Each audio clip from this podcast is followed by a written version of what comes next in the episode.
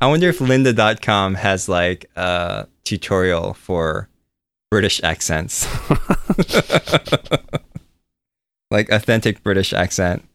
Like the guy comes in and is like, "Hey, I've been speaking with a British accent for over 20 years. Yeah. You can trust my accent." Yeah, all, all it is is just you move the pronunciation of the words to like the back of your mouth and you just swallow half the words and that's it.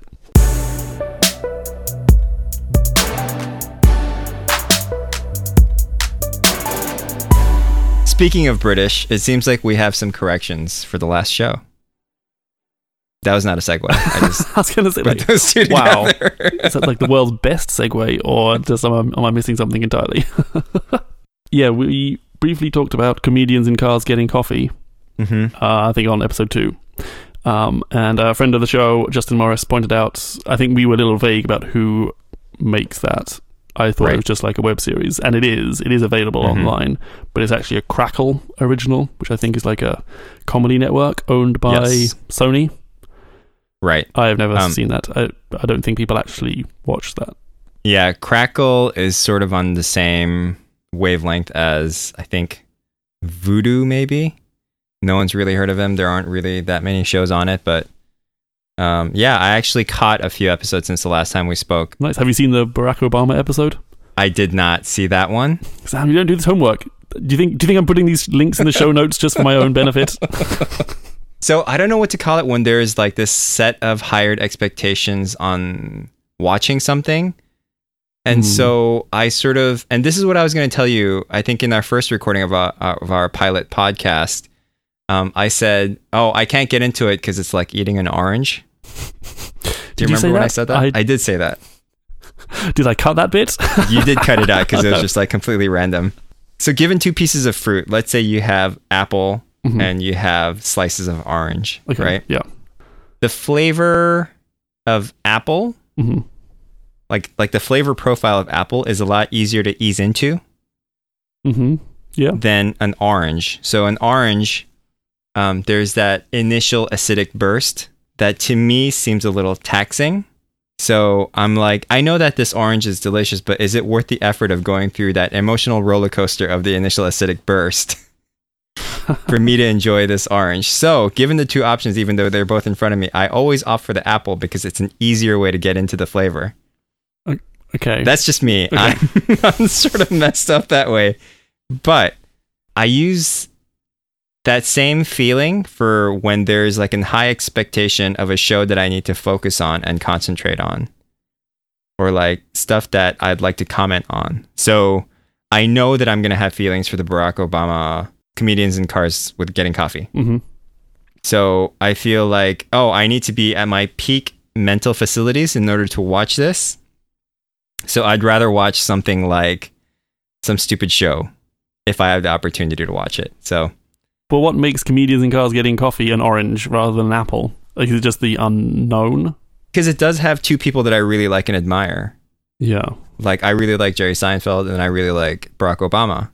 Like the settings need to be perfect in order for me to enjoy it. Otherwise, I'm just going to half-ass watch it and they deserve better. And so there's that expected I know it's a little taxing. So because I'm also a huge procrastinator and I'm lazy, those equals oh, I'm just going to do that later. Thinking about apples and oranges, I'm I'm reminded that I that I have a friend in England, uh, and she hates watching new movies. She'll only watch movies she's seen before. I think that goes along the same lines that I'm talking about. There's a couple of really interesting movies on my Netflix queue that I sh- that I know I should watch. Like one of the things that I've been putting off is um, the show Objectified. It's about design, and I think Pentagram and Michael Bierut is being interviewed there. Okay. Um, and I know I should pay attention to that one. So up to this day, even though I should have watched it, I still have not watched it. Does a TV show get more orangey if more people tell you to watch it? TV show is a little different, but yes. Um, so I think it was the same thing for me with True Detective.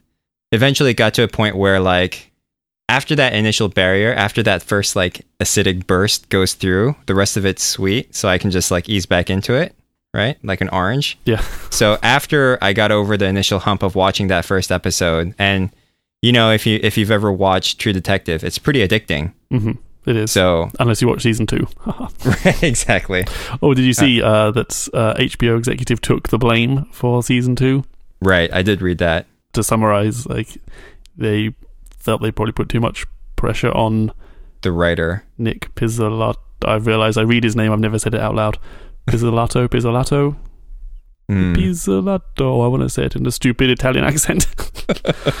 yeah, they just say they rushed him into a second season. Yeah. I think it's the always the problem. It's the sophomore album. You know, you you have ten years to write your first album, and then that's successful, and then you're like, oh fuck, I've got twelve months to do the next one. Right. So that's why I think the series, like the two series that British television does or tries to stick to, Hmm. Actually ends up being a lot better. Right, because our our seasons are super short. You get Right. six episodes usually, and that's it. And there's hardly a show that goes after the second series. Yeah, you're right. We're pretty discerning. We're like, oh no, that's it. You're done. No more for you. Only a few have really broken that mold. Yeah, I'm now trying to think of like uh, what's gone wrong. Downton Abbey. Yep, still never seen that show and never will. Sorry, sorry, British people.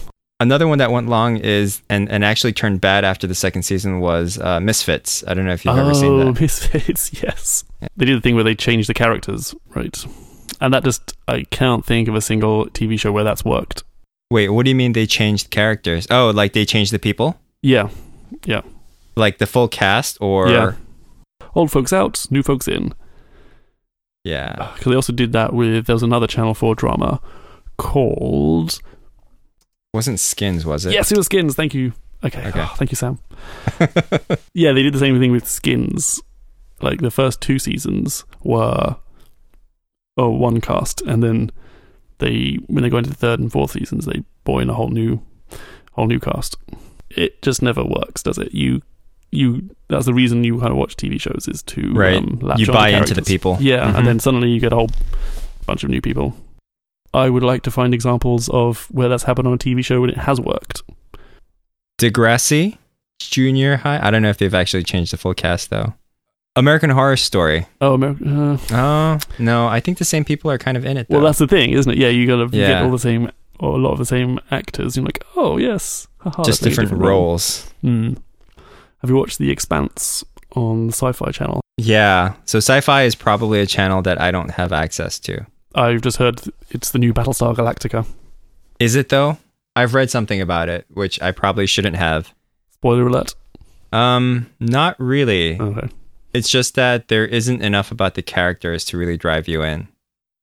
Mm. Like I think the setting is great. I think this they they say the setting is great. Yes, right. We're both in, going entirely on hearsay right now. Right. The story is great, but then it's uh there's not enough about the character. So I don't know. I'll have to check it out. So there is another thing that's on corrections and omissions that you wanted to mention. Yeah, it's neither a correction nor an omission. But a friend of the show, Drew Peterson, mentioned another cooperative board game, Sentinels of the Universe. It's actually called Sentinels of the Multiverse. Fuck. I was going to put like a lot of reverb on my voice when I say that. You can say it again. Okay. Here, let's let's try it again. Okay. Sentinels of the Multiverse. You got it. Nailed it. Uh, So I didn't. I've never actually played it, um, but I've seen people play it, and I've watched uh, a couple of rounds being played in the office. Actually, Mm. it's great. It's um, each person uh, takes control of a of a superhero that has their own deck, and their deck is customized to their superhero. And each superhero plays innately different from each other. Uh, much like you know how in Forbidden Island, each role character has like a special ability. Like one person can take an extra turn. hmm Yes. Uh, another person can like jump around on the island. You're such a good teacher, Sam. You've just like coached this in terms that I know because Forbidden Island is like my entire reference point for board gaming right now. That and Guess Who. yeah, exactly. There's going to be a character that only inflicts damage and that's all he does. And there's another character, all he does is heals himself or herself or the team. And so, like, you have these roles that sort of aid each other, but then the point is to get rid of um, the bad guys that are on the board. The only thing that I can't get over is that uh, the the artwork hmm is something that I find not too great. Uh, So I had a that's- I had a brief look at the website. It's kind of like pop art e or It comic is. booky. I don't know. It is like comic book arty, but it's not good comic book arty. Mm. So The it- perils of being a designer, Sam. right, that is that is the sole reason why I haven't bought a copy for myself. Really? yeah. If they do a reprint with actual comic book artists, not Mhm. that I'm probably insulting the comic book artist if he or she re- hears this. If they redid the design, then I would probably own a copy of it. Last week, uh, we asked some Twitter questions. I'll read the first one. Do it. So, uh, at Matt and Warb hmm asks, "Who is your favorite Backstreet Boy?" Not members of Backstreet Boys, just who is your favorite Backstreet Boy? It doesn't necessarily have to be a member from the band Backstreet Boys. It could just be some boy in the backstreet. On the back streets, right? I'm not sure how many boys I've encountered in back streets recently, um, let alone enough to have a favorite. Um, but of members of the band Backstreet Boys, uh, I think it has to be Nick because I had his haircut. Nick Carter. Mm-hmm. Yeah. Yep. Full on center parting. I don't know his name, but I'd have to go with the short one. What is his name? Uh, Backstreet Boys trivia is really not my strong point. It's not even trivia. Just basic knowledge of Backstreet Boys is not my strong point. So I believe the name is Brian. Okay. Brian Littrell. Mm. Like if this was a quiz about like British pop bands from the nineties, uh, say uh, Take That or E17, I'd be all over it. Who's your favorite? Take that. Uh, Jason Orange because his last name is Orange. Wait, was Robbie Williams a part of Take That? he was. Yep. Yeah, that'd probably so. be my favorite. Yeah. Um, Sam, uh, who is your favorite Backstreet Boy? Uh, Brian Littrell, Okay, nice. the short one. Okay. Yeah. Um, do you have a reason? Probably yes. Okay. It's probably because he was like the most humble and Mhm. least douchey. Uh, that's an important uh, character trait you look for in uh, pop stars. Always. yeah. I mean, if you just let's talk about Carly Rae Jepsen. I don't know if I've spoken about her on the show before. Modesty is just written all over her. Um, is she is she actually modest in real life? Is that a is that one of her things? I believe that she actually came by the Spotify office and people said she was really cool. Oh my god, were you there that day? I was not. Yeah, it was a shame. Someone actually got a picture with her and said best day ever and put it on their Facebook page. Oh my god, what an asshole! I was pretty I'm jealous. so sorry. Oh my god, I'm I'm feeling for you right now. You know, I think I was actually in the office but probably didn't recognize it was her. I think that actually happens quite a lot. Right, I think that happens too. I'm like, oh, this someone's wearing stupid clothes. Yeah, they're probably a pop star. Just Karen walking. Right. You know, it's you know what happens a lot? Like someone would be wearing a hat and I don't know who they are. Yes, and I just immediately think they're a pop star. Yes. Oh, you're in a hat indoors. Yeah, yeah, you're a pop star. Right. Especially if it's a guy wearing like a fancy hat indoors. I'm like, oh, that's got to be someone famous. Yep. yes. Why, why else Like a fucking trilby or something. That's not a trilby. What's like the floppy one? Like the floppy one with a brim. Yeah. Like a feather sticking out of it, perhaps. A fedora. Yeah. right. um, or gold chains. That's the other giveaway as well. Right. Yeah. Gold chains, uh, a sleeve of tattoos. Yeah. Um, silver tipped shoes would also be another one. Well, uh, fingers crossed that Nigel Good comes by the Spotify office in New York City at some point. I saw a picture of him and I don't think I could ever distinguish him out if I ever saw him in real life. That is that's the joy of uh, being an electronic music producer. You, you can just uh, Blend in. yeah. So, second question is from Bazoo. Uh, let's hear your top three board games and why. Also, your must have snack for a game night. Okay, that's good. Well, um, since we just earlier established that the only two board games I've played are Forbidden Island and Guess Who, they are going to take top billing. Well, you've also played that zombie game. Oh, I did play that zombie game. Oh, yeah, you're right. Okay. Ah, trust you, Sam, to keep a record of all my board gaming activities. I have it logged on my spreadsheet. I really like that zombie game. Mm-hmm. I'm I'm going to rate it number one, just because it's something I want to dig into again. And one day I will actually go and buy it and get and get the game again. Um, so I'm going to put Rise of the Zombies at number one, uh, Mhm. Forbidden Island number two. Um, I've only played that twice, but we've also won both times. So I'm Oh, uh, now thinking that like, damn, I'm just like a natural Forbidden Islander. the first time I played Forbidden Island, it was like a very cinematic ending. It was the last few tiles were available, and we just got, we all just got to the helicopter, and that we're able to take off just as everything else was sinking around us. That's pretty cool. For our next game, we're going to take your suggestion and we're going to play as two people. So be like, yeah, two Hmm. people playing as four. Number three would be Guess Who? Cool. So, what is like a, a good snack that you like to have during game night? Um, I don't know why that's such a difficult question. To me, it's actually a pretty difficult question too, because I am very particular about my board games. So I kind of don't, don't, get want. crumbs on the board game. Oh my god. Uh, can't have anything greasy because you don't want the grease to transfer to the cards. yeah, it's got to be trouser friendly pieces. as well. So nothing Right. drops out. So no like Cadbury's flake. Maybe like wasabi peas or like those Japanese soy sauce snacks, like the rice crackers. I love the wasabi peas because you always get those like one or two that is incredibly strong. right. And you just end up crying. yeah. And the rest of them are like, mm, fine, fine, fine. Ah, my head is going to explode. So my top three board games. This is a very hard question because it's uh yeah, I mean there are different there are different scenarios for like different things. So the the setting that I'll do is for a family setting okay. where maybe two generations are there.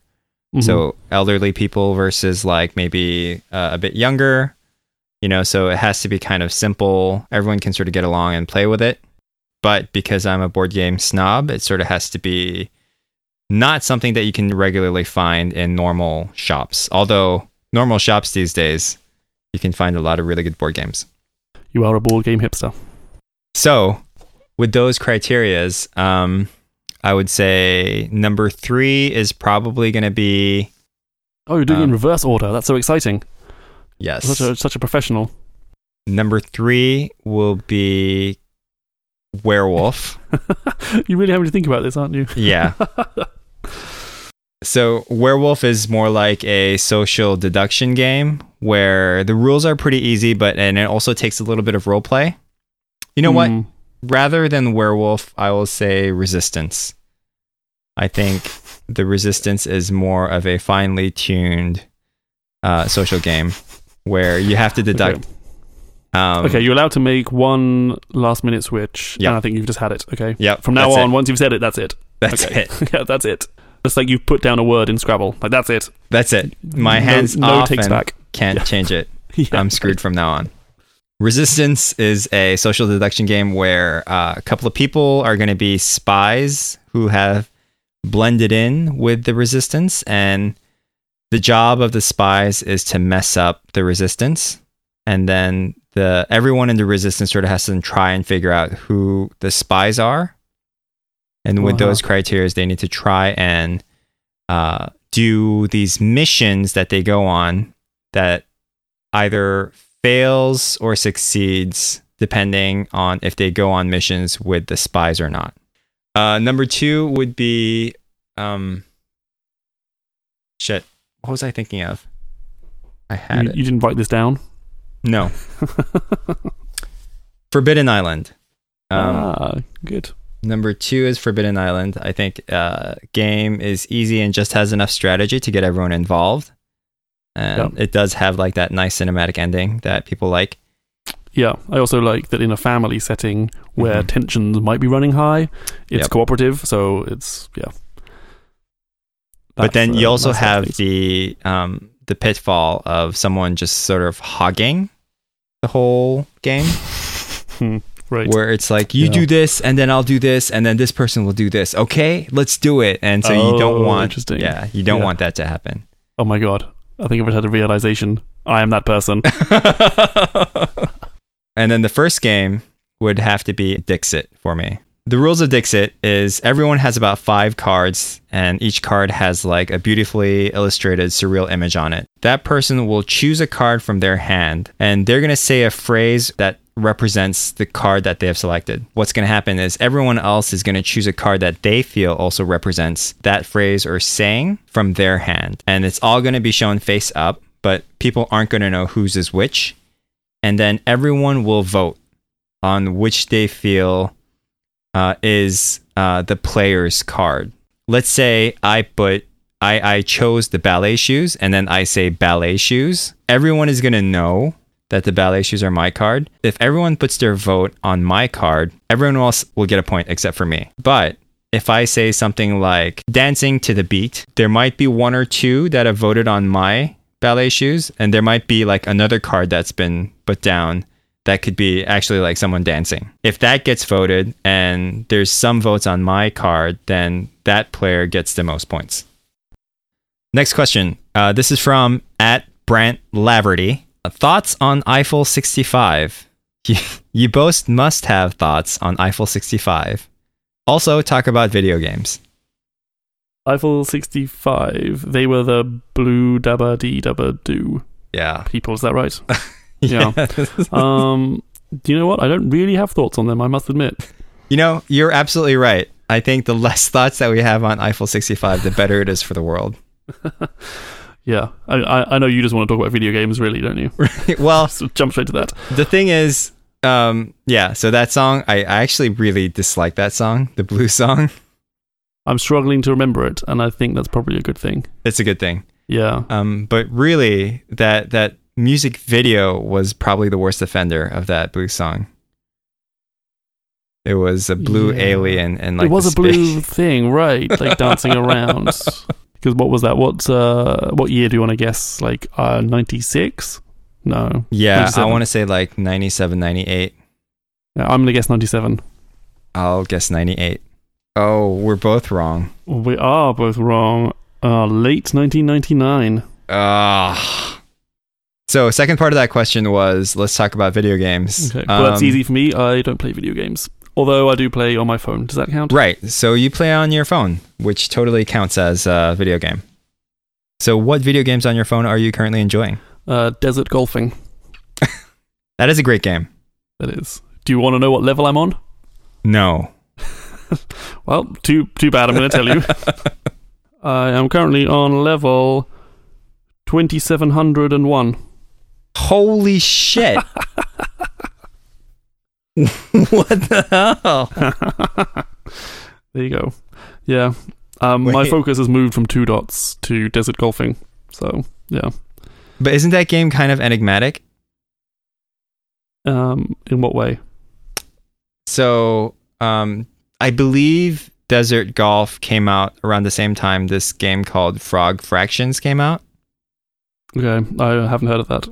Do you not know what Frog Fractions? I do not know what frog fractions is. Okay, this is the best. This is the best. You have not. Okay, Okay.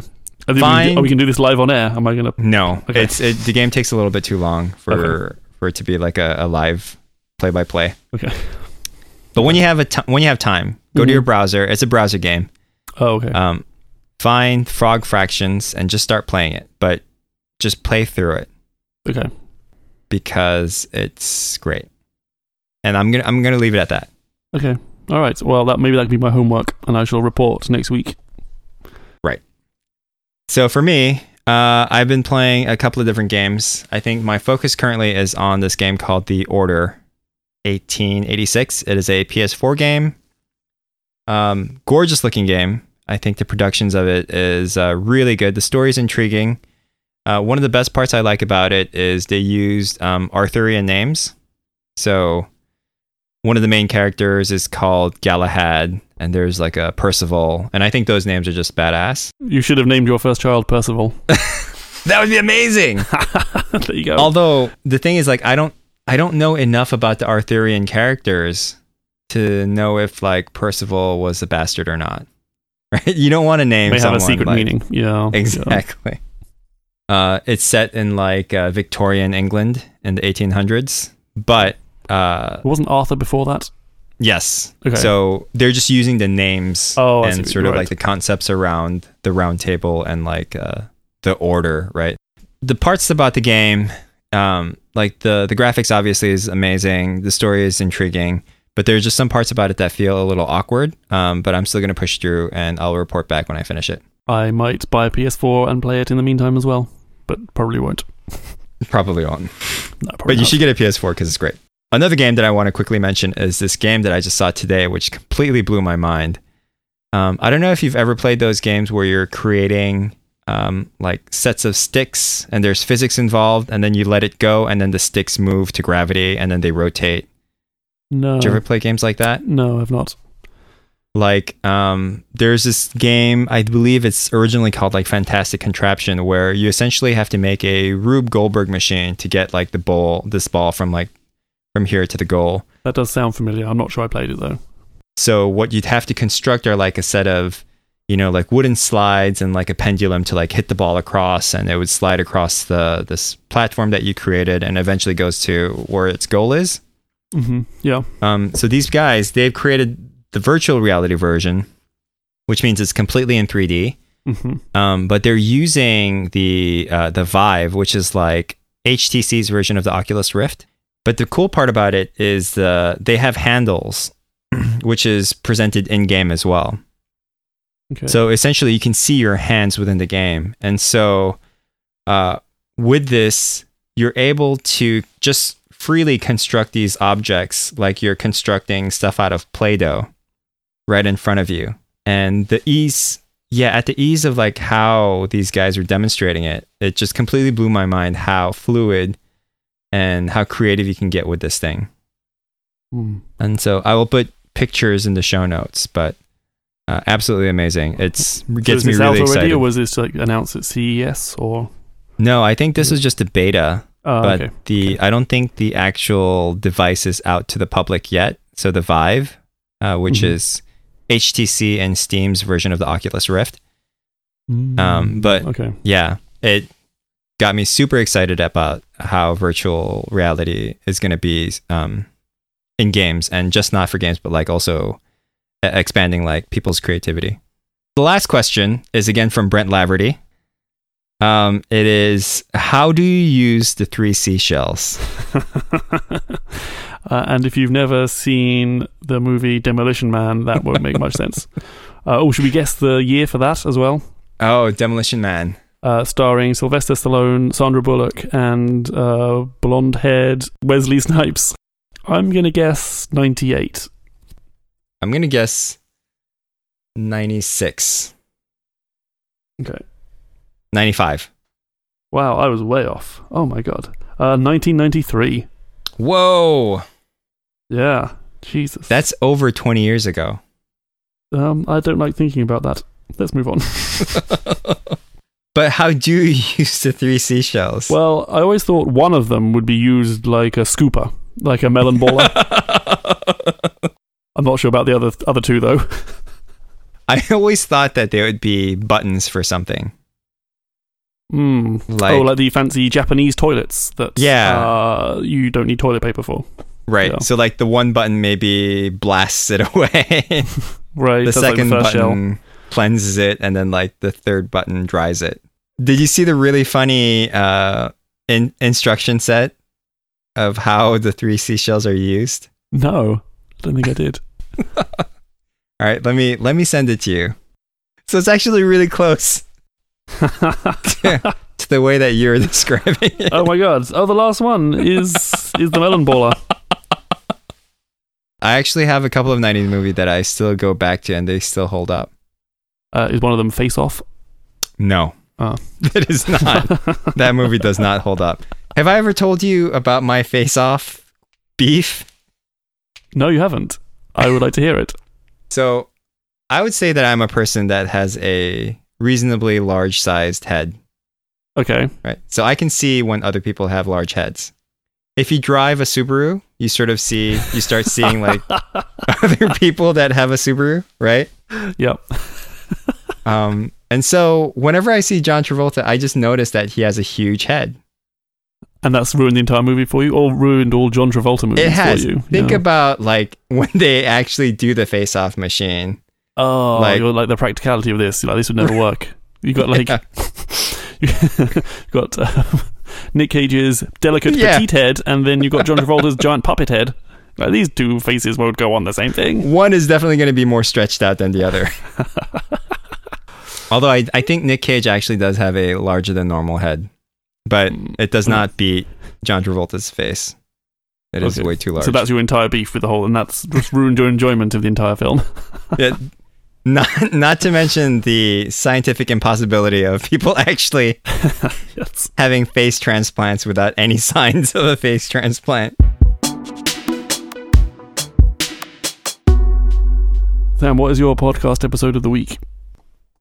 I have one uh, from one that I've been listening to on and off. It's called uh, "Shut Up and Sit Down," which is uh, two people. I have not heard of this.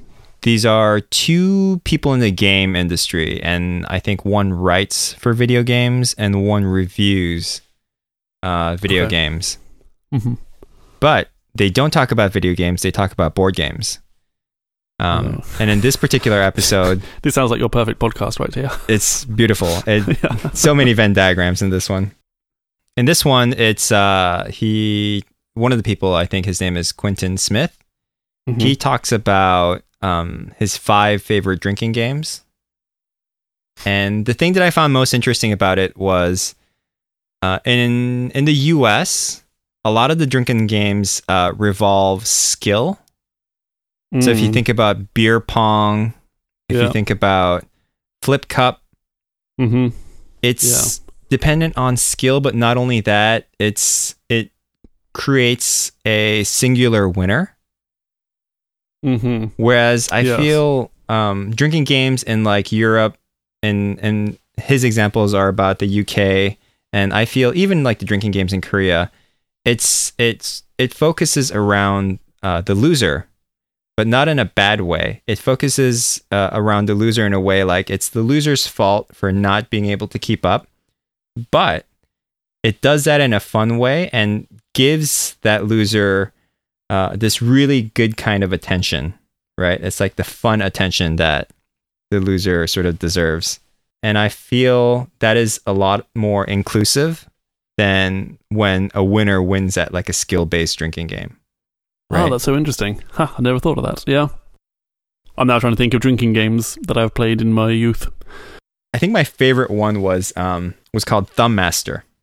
In in the course of the night, as you're having drinks with like your friends and stuff, like one person will be determined the Thumb Master, and this will probably be forgotten after like five minutes. But the Thumb Master will place uh their thumb on the table, right, in a very discreet way. And as the other people sort of catch on, they're gonna have to do it as well and the last person who does it or doesn't realize to do it is the person that loses. And it doesn't have to be just thumb. It doesn't have to be a thumb and thumb master. It could be like a pose master, right? Oh, that's funny. Yeah. So you could all of a sudden be pretend like you're stretching and just keep your hands on like the back of your head. yes. right? Just leave it there. just leave it there. And then soon everyone else will catch on that that is the pose that you have to do. and then the last person who catches on is the loser. I'm gonna I'm gonna use that on our next um next work drinking night. Yeah, the offsite, right? Yeah, right. So my my podcast of the week came. I'm going to try and be a bit more diverse in future, but for right now, um, I caught up on the Startup podcast, and they had a diversity report. You know, it was the episode called Diversity Report, where they um, chat about the diversity. Sam, are you up to date on Startup? Um, not with the latest season. I'm sort of working my way through. Mm, Uh, the I think they're now doing like a mini a mini season. So this isn't really a new season. So they did season two where they did like the the dating site, which I didn't really follow too closely. I'll be honest. Mhm. And then now they've done like mm, maybe four or five episodes going back to Gimlet. Uh, but yeah, they did one on the diversity of uh, of Gimlet Media as it stands, and they have out of twenty nine people, I think twenty six are white.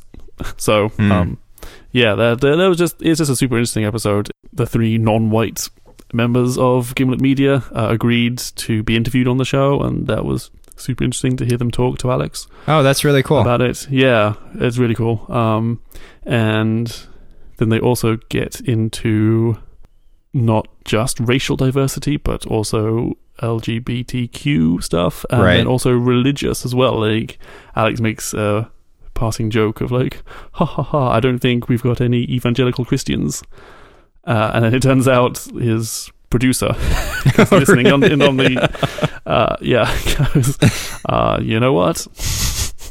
That's Um, funny. which is really interesting because they make the, the point on the show. You know, you're in Brooklyn working in a media company.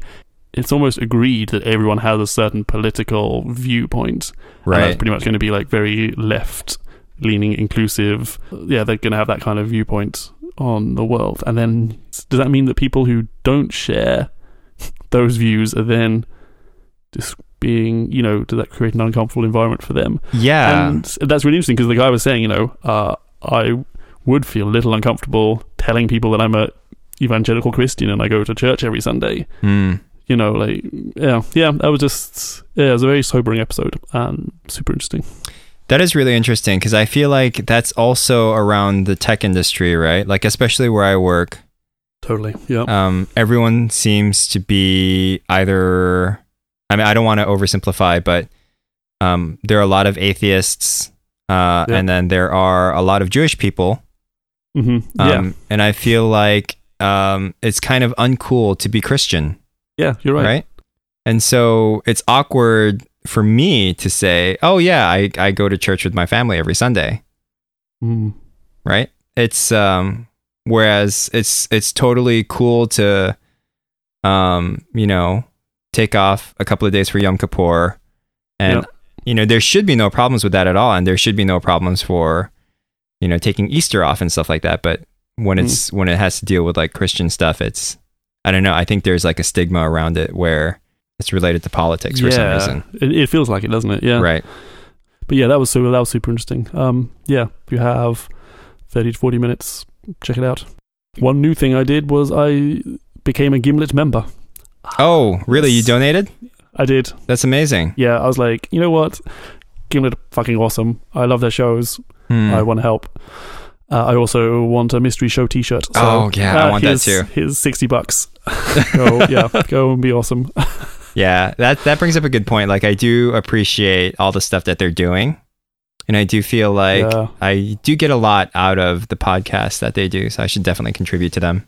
They've done such a good job of uh, creating a feeling of community or at least uh, loyalty uh, in a way that I haven't experienced with other podcast networks. I don't know if you have the same feeling because I know, um, you presumably you listen to shows that are part of so-called networks. Yeah, but very few. But do you feel a connection to the network itself? I think I think No. partly because they made the podcast startup, which Right. talked specifically about the network, and you get you get to learn about how it came to be. Well, Whereas there's things like Five by Five, uh, Mhm. there's like Relay FM, um, there is like the Earwolf group. I think Panoply as well. So the other network that I listen to is Nerdist, and I think the shows there are too diverse that it doesn't really feel like it's a continuum. Whereas shows like Gimlet, even though they're completely Mm. different shows, you can sense like the pacing and the quality of it are similar Yeah. enough. Like they come from like the same principles. Yeah. So you can see like the common thread among them. Mm. But for Nerdist, because these are more segmented and it all it has is just like the Nerdist name behind it, it does feel it doesn't feel as cohesive as like the Gimlet shows do. Yeah, it's funny. I was thinking like, oh, it's like the Marvel Cinematic Universe in a way. Totally, totally. like all the Marvel shows all feel of the same quality, yeah, it. Yeah, you're right. whereas the DCs are all shitty. No, that's not fair. there must be a good one. Uh, Supergirl apparently was good, although it was on CBS, so no one could watch it. Right. How do you get CBS on the internet? You don't, Ah, fuck. and they aren't part of Hulu, so it's not on Hulu. Uh, I think you can pay like two or three dollars a month for their streaming Oh, right. I think, but no, Yeah. no, it sucks. A close contender for my episode of the week was going to be this week's episode of Serial. Hmm. um, which I know you've probably not caught up on at all, right? Not yet. You're still no, okay, no. Um, so uh, I won't go too, into too much depth. So on this week's episode of Serial, uh, they interviewed uh, another guy who had been who had also been captured by the Taliban Hmm. um, in like the sort of months before Bowe Bergdahl was. yep. Um, uh, his name was uh, David Rohde. Think He, he was a journalist for the New York Times. And I, I think what made this episode was so good was that Sarah Koenig actually got to interview him. Oh. And I think that's what and I was like, oh my god, this is so awesome because she's become like this trustworthy voice and like an anchor through the story Right. and actually to have her speak to a subject rather than like narrating an interview, Yeah. uh, which is what the most of the rest of the season so far has been. Um, yeah, this was just yeah, this was great. Gotcha. So did it feel like the season one again with that episode? Um, no, because I'm s- there, there's still no. I'm still not sure what's driving the story forward. You know, we're still missing that Right. Hook. The me. question. Yeah, um, but having Sarah more involved in the episode, or more Mhm. present, and more like driving it, um, was awesome. So my my one of my other beefs with that first episode, and this is just from me listening to that first episode, is that to me Sarah didn't sound like season one Sarah. She sounded a lot more buttoned up, if I was to describe it. Like she's not as relaxed and um, speaking from the hip, like shooting from the hip with the way she speaks Mm. as she did in season one, which I felt was like very comforting Mm. and Oh, it yeah, was and it was it felt more like someone just telling me the story whereas when i heard episode 1 it seemed like she was in front of a news desk Mm. that was right, what i yes, felt We, yes, right. She'd become she'd gone from the investigative investigative reporter to Mhm. being just like the um, news anchor. right Yeah, I think I, I just remembered my probably my favorite scene in the whole of episode of in the whole of season one was when her and Julie actually go to the school and make the drive from the school to the Best Buy. Like, Yeah. that was so amazing. That was just like, oh my god, they're doing the drive, and Mhm. they're like, there's a school bell, and yeah, yeah um, that was just so that was just such an incredible moment yeah and yeah, I haven't quite we haven't got that. Perhaps he's suffering suffering from the True Detective season two uh, problems as well. You know, yeah so that's that was one of the things like maybe she's getting a lot of pressure so she felt like she needed to be a little bit more buttoned up Um, right? Yeah, which- when you've got like a hundred million downloads, exactly that you're like, mailchimp oh, money fuck. Yeah, right. That mad Mailchimp money. but I think there were some reports that they were rushing to get it out because they'd promised listeners, or they'd promised, you know, that there would be and investors there'd be a new season by the end of the year. Gotcha and they're not part of gimlet right No, no, no. They're their own in- thing. The, yeah, there's American Life and WBEZ Chicago. oh that's right. I think as that's in, burned in my brain because I hear it at the beginning of every episode. let's talk about something new I was I was so amazed when you put that first item in. so this relates to my pillow journey Oh gosh, right. oh, we should do a pillow recap, right? yeah So uh, when we last left you, uh, you were giving back the My latex pillow. lumpy pillow. Yep. Which was like latex lumps. It was it was uh memory foam lumps, Oh yeah, right. and I had just received the shredded latex pillow. okay. The shredded latex pillow I've returned, um, and mostly due to my fault because uh, I didn't realize that we have standard size pillows and not queen size pillows. We have a queen size bed, Mm. but and I thought, hey, we have a queen size bed. Like we must have queen size pillows. And so I got the queen size pillow, and obviously it is not the right size. So that was Oh, my no. mistake. Um, but I did try it out, Okay. and unless you take out a lot of the stuff from the inside, which you have to Mhm. like undo the hem and then sew it back up, hmm uh, it won't be comfortable for me. Yes, as we established on the previous show, you don't like a overstuffed pillow. Yes, I like Nothing too high. Yeah. because I have a very large head. the more that I'm thinking about, like, hey, there's stuff that I need to like unhem and sew Mhm. back up. Wouldn't it be amazing if I had a machine that can sew things back up? Hence, I did Nice. a pretty intensive search on what might be the best possible sewing machine. Have you bought a sewing machine? No, I have not. Okay. Um, How much? How much are sewing machines? I know nothing about sewing machines. good ones or pretty good ones can go anywhere from like 80 bucks to about 300 bucks. Hmm. okay. You couldn't just uh, ram raid an AllSaints store and take one of the vintage ones from the window. Oh, I wish. But, you know, the problem with those vintage sewing machines is that they're an entire table Uh, yeah, With- who has time for that? with foot pedals. Are you going to get a sewing machine? Do you think? I don't think so, mainly because my Oh, it's too bad. um, the thing, see, I I like thinking about like other things other than like sewing up pillows. Hard to believe. Like I kind of want to make my son's uh, Halloween costume from scratch, but one that involves a lot of time, and 2 I'm that impressed involves you're thinking about it already. but two that also involves me buying a sewing machine. But I think, especially with the amount of crap that we threw away during our last cleaning of the house, it's not possible. There's probably a veto going to happen on me getting a sewing machine. So just in case you want to know, um, And do. Sweethome recommends uh, the Janome Magnolia. Okay. Was that one you'd looked at? No, that is not. Oh, Um, okay. I always thought Janome was a side brand of sewing machines. Like I was going between a singer. You don't want any of that off-brand sewing machines. I was going between a singer and um, Oh, nice.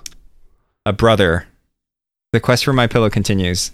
So what's going to happen next So on the pillow front? That is. Yeah. I I have resorted back to one of the other pillows that I found in my basement.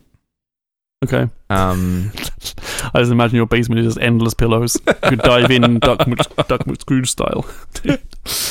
Scrooge McDuck style Duck, did I say Duck McScrooge? Jesus, I'm so tired. into a vat of pillows. yes. Well, I think you should also try next time you're in IKEA. Try my my recommendation. I will. Only if I can unstuff some of the stuffing and then sew it back up with a sewing machine. Well, it's it has variable height, so even you with your giant puppet head should be well should be low enough. so I was I was amazed you put sewing uh, in the list of new things this week because I too have done something something new involving. Oh, I can't really make I can't make the link, uh, but I have started knitting. oh wow. That's right. You've heard it here first, people. with needles. With needles, yep. I have got some US 9, 10 and a half bamboo needles, and I have been practicing my knit one, purl one, Wow. and my long tail cast on. I guess it's inevit- Yeah. it's inevitable once you move into Brooklyn right. you're You'll going to just see start. me knitting on the on the train on the subway next. Yeah. Right. Wait, did you say you had a cat? Because that's no, no.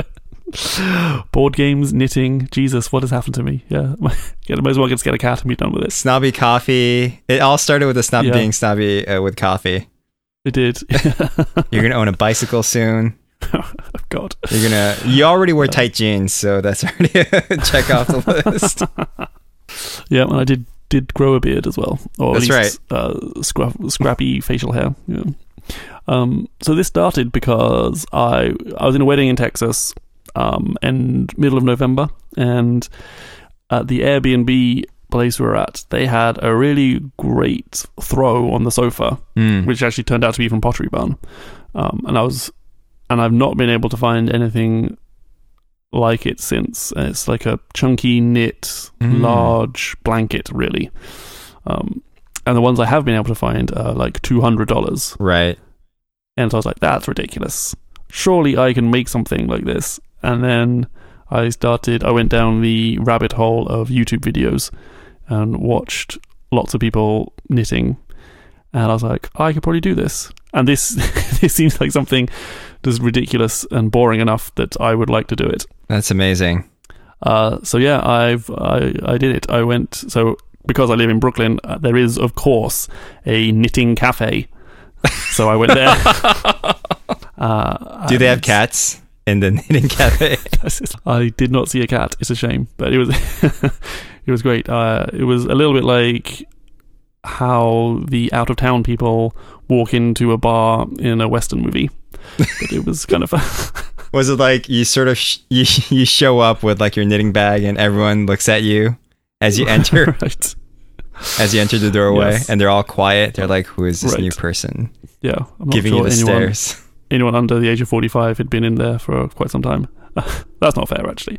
Um, but yeah, they just you can go get a cup of coffee and they have sofas and you just go hang out and knit. Wow. Uh, so, uh, and they also sell yarn and needles. So uh, I dropped by and was like, "Hey, I have no clue what I'm doing, but I want to practice. What should I get?" So yeah, they picked out some needles and some yarn for me. Amazing. Uh, and I've been practicing. Yeah, there's a really good YouTube channel and a website called Sheep and Stitch, which is exactly what I want. Like it's well well produced, high quality videos. that aren't over 10 minutes. Well, there is actually one that's 45 minutes, Oh, shit. uh, which teaches you how to make like a, a simple scarf or like a, a cowl. Um, yeah, so it's uh, yeah, that's what I'm doing. I'm quite enjoying it. I even went to Michael's today to look at yarn. Oh, I that's took like half an I took half an hour out of my day at, at work. Isn't to Michael's, like the best place in the world? oh my god, it's amazing. Unless you want to buy something and it's like two weeks before Christmas, in which case the line Oh. is That's absolutely Awful, crazy. yeah. Everyone's Yeah. making so many scrapbooks. right. yeah, Michael's amazing. I when I found out there's a Michael's opening like five minutes walk from my house, that was uh, I'm incredibly excited by that. Right. So that's just made my day. So yeah, I think in the next week or two there should be a new Michael's opening by my house. Yeah, Michael's is like it's it's seriously like uh they're like drug pushers. Yeah, so there's a there's a guy on my team, uh, Noran, who has has never been to a Michael's, and I was trying to describe it to him, and I couldn't. The thing is, once you go Like, into Michaels, how do you even describe it? Yeah, it's indescribable. you would find like a styrofoam ball and then your imagination would just blow up and be like oh my god think of the possibilities of the things that i can make with a styrofoam ball right Yep, and totally. then you'd carry that styrofoam ball and then you'd go to like one aisle over and you'd find all these accoutrements that you can add to the styrofoam balls right Yes, I need this. yeah, never have I been in a place with so much stuff that I didn't know I needed.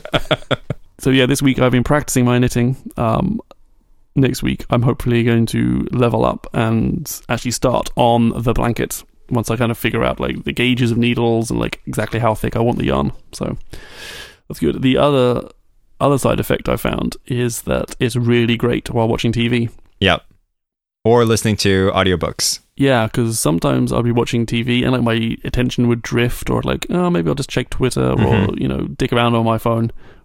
But when you're juggling needles and yarn, you have no, you don't have a third hand.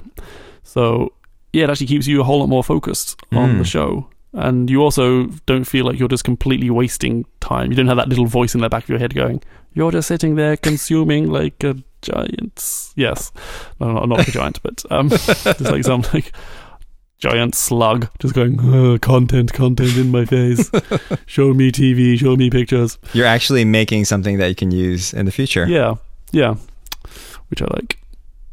So there you go. Uh, i've become a knitter Wow. I, I would say that I want to say that I'm surprised, but I actually kind of thought that you already were a knitter. yeah well now i've got delusions of opening my own etsy store but, you know, we'll see Stitches by Edwin.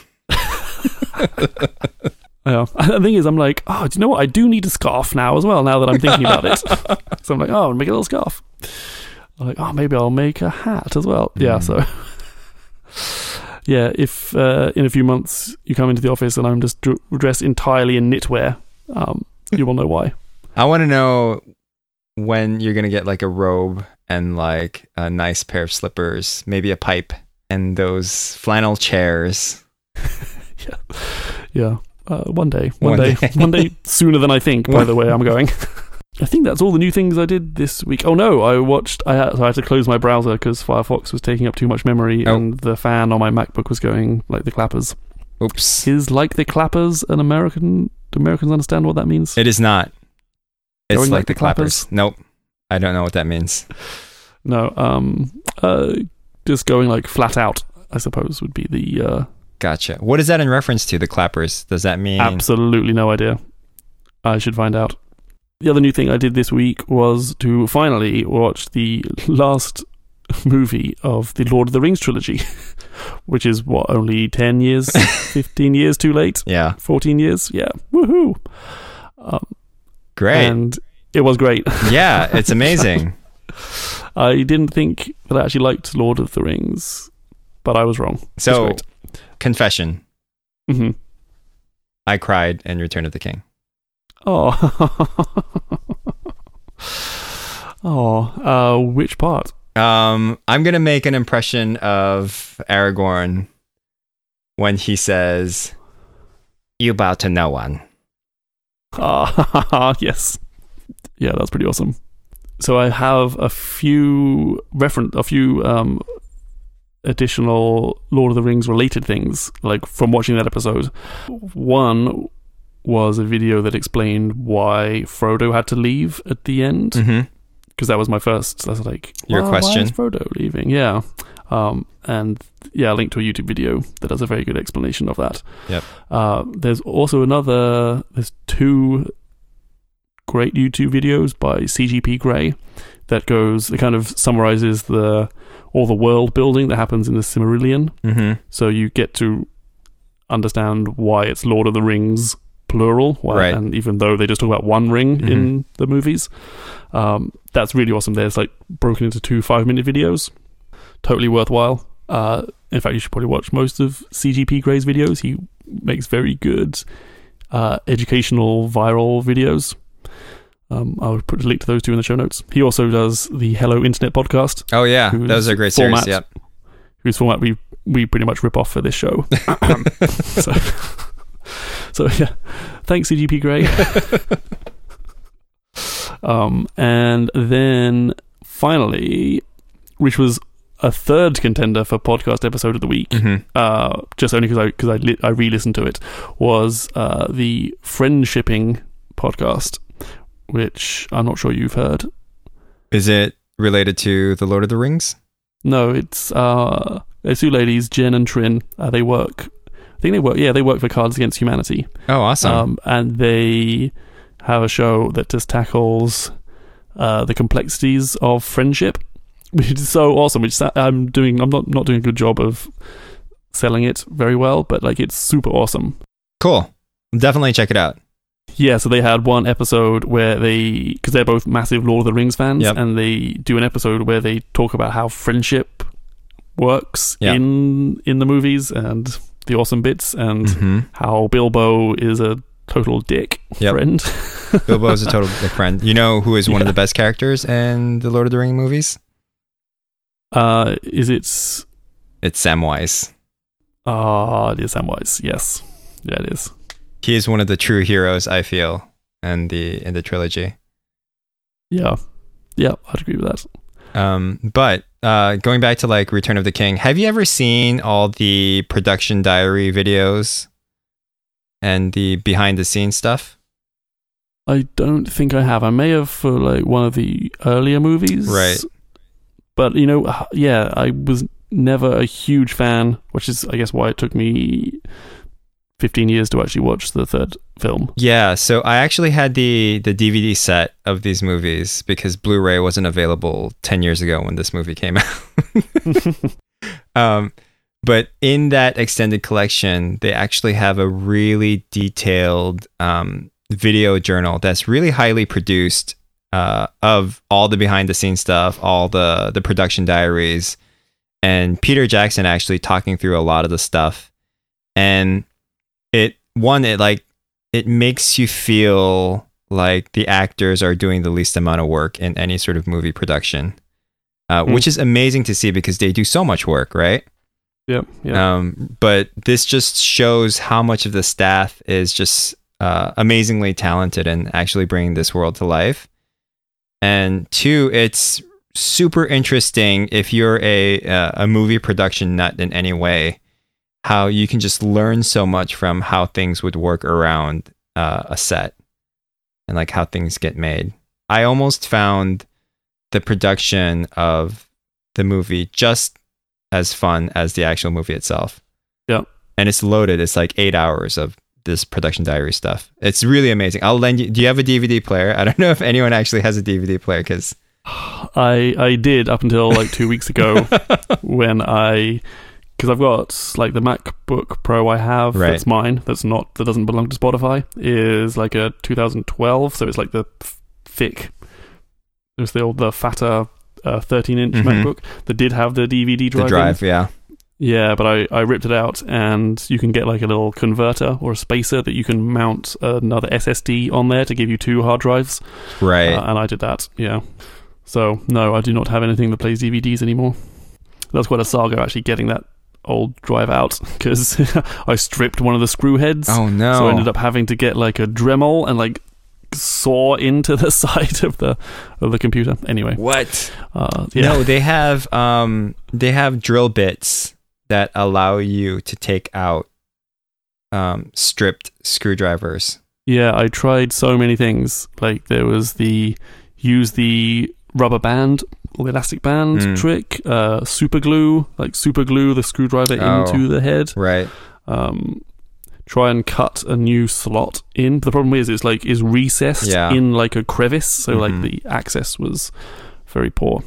So But, um, what this drill bit yeah. does will actually drill itself into um the shaft area of the the screw. And I think it drills it it drills itself uh counterclockwise. So as it drills itself, it will take out the screw. Uh, tries to loosen it. Ah, Right. That's clever. Yeah, yeah, yeah. Next time I uh, fuck up trying to do a home repair and stri- strip a screw head, I'll be sure to give you a call. Do you have this device? I do. Okay. I can I can link it in the show notes. Oh, nice, amazing. Anything you want to say about the the book that we're reading so far? We have exactly one Yes. week to go. we do. I'm I'm only hundred pages in. I've got to catch up. I'm finding it really hard to find time to read Right. now that I now that I have. I love that I have a deadline. That's awesome. But now you're also knitting. Right, I feel like you threw a grenade on yourself. I know. A yarn, Yeah. a yarn grenade. Yes. yep, totally. And then we're like also half working on Another project, right? another project, so working on that. but yeah, I'm finding it really hard to get to weave reading into my day because now I would listen to podcasts on the subway once I should be reading. Right. But podcasts are so nice because they block out everyone, whereas if you're reading a book, I guess this is about Audible See? or like a This is why. This is why you need Yeah. Audible, and also the same reason How- why if you're knitting, you can actually be listening to the story as well. Mm, oh my god, I could do th- two things at once. Yeah. I like that idea. But so how far are you in? You're probably like I'm halfway. nearly finished. Are you? I'm a Okay. little over halfway. Okay. Oh, nice. So I think I'm on pace. But I can't help but think that um, you're super annoyed by a lot of the elements in this story.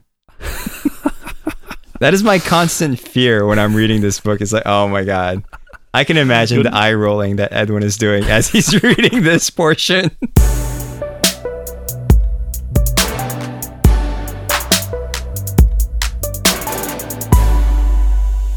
Future Edwin, cut here. Future Edwin, start now. Future Edwin, cut now.